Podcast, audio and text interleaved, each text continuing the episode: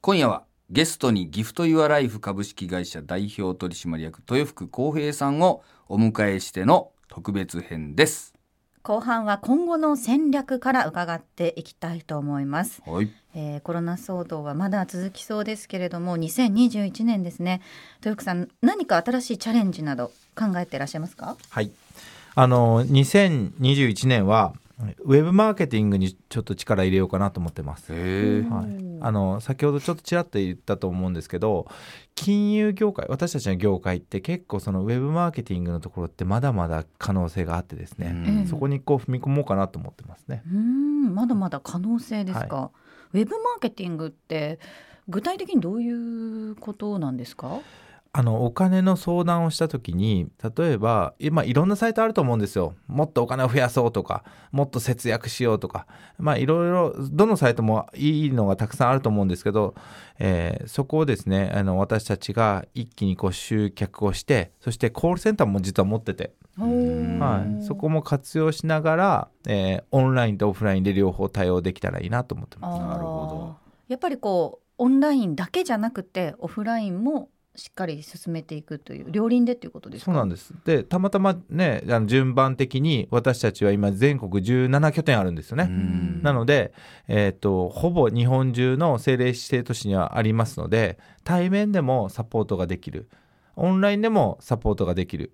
っていう手法で展開していけたらいいなと思ってますうーんあえてやっぱりリアルな店舗を出そうっていうご決断があったんですかねどっかで。あもうありますあの、うん今後もですねいいとにかくいいメンバーがいたらそういう拠点をどんどん出していきたいなと思ってますんなぜかというと2021年のみならず今後結構人にもフォーカス当たっていくと思うんですよね。うん人の価値のところを高める実は自信があるので、おおはい、人の価値を高める、はいうーんみんな結構不安だと思うんですよ正直今やってる仕事将来通じ通用するのかどうかとかって言ってで、えーそこに対してなんか結構見えてるんですよねいけるんじゃないかと思ってるのー。でおはいうーんじゃあ具体的に何かっていうとですね例えばーそれちょっと教えてもらえないと。例えばなんか AI がとかロボットがって言うじゃないですか。で、ねえまあこういう仕事はいけるよってなると思うんですけど、例えばじゃあ家を購入する時とかも、えーロボットこの家いいですよとかって言われたとし ても、人間結構信じなくないですかなかなかそうですね。やっぱりあの、うん、他にも意見聞きたいってなりはまい、すね。そうそうですね。で、その時に、えーロボットと同じように横に人が座ってたらどうですかうーんね、ロボットが例えばじゃあこの、えーシミュレーションをしてそして住宅ローンこれぐらいえーベストですよっていう風に出してもらって人がえーあの背中を押すっていうような AI と一緒に仲良くこう融合していくようなモデルっていうところで私たちはちょっと将来フォーカスしていこうかなと思 ってます。うーんなるほど。なるほど、まあ、あの金融商品っていうとね保険もそうですけれども不動産だったりとかってやっぱり額が大きいので、はいそもそもオンライン自体でもどうかなって言われてたと分野じゃないですか。はいそこをねオンラインで今一生懸命されてるっていうことで、まあ、将来的にはそういうロボットとの共存も考えてということなんですね。はい、そうなんですうんほどだいぶ抵抗っていうのは少なくなってきたとお考えですか、あの今回ちょっとそもそもオンラインの方に一気にアクセルを踏んだ時に一番のネックってお客様の方ではなくて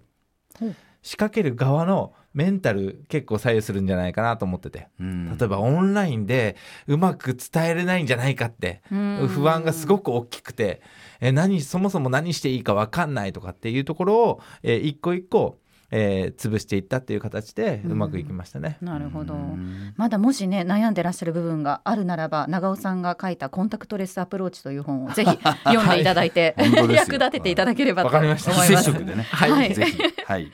えーそしてこの番組ではですねタイトルにもあるように孫子の言葉を毎回皆さんにご紹介しています。豊福さんは孫子の兵法って興味ありますかあもちろんですもうこれはもう10年以上前からすごい興味があって、まあ、経営者のバイブルだと思ってますほう、はなるほどあのゲストに来ていただくといつもこうゲストの方に長尾さんから孫子の言葉を送っているというコーナーがあるんですけれどもはい。長尾さんもう行っちゃいますか。そうですねい豊福さんにどうぞ、いいのがあります。おはい。先に戦地に降りて敵を待つ者は一死、遅れて戦地に降りて戦いに赴く者はロス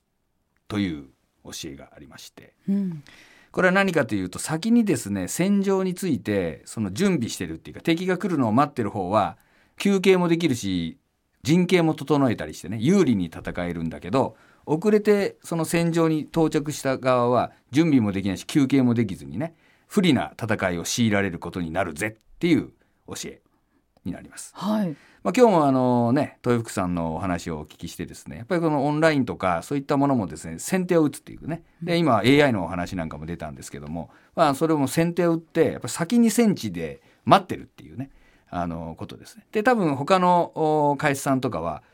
その豊福さんとかの動きを見てでみんなもオンラインでこうやりだしたとそう AI も活用され始めたとでそこでよっこらしょっつって始めていくとこう遅れて戦地に到着して不利な戦いになるっていうね教えなんですよね。やっぱり先手をきちんと打ってですね、えー備えていくっていうことができるかできないかっていうのが、まあ、戦いを有利に進めるかどうかを、まあ、左右するという教えになります。なるほど豊福さんいかがですかいや嬉しいですねありがとうございます いやこういうメッセージいただけると自信になりますよねあーでさらに今後経営していく上で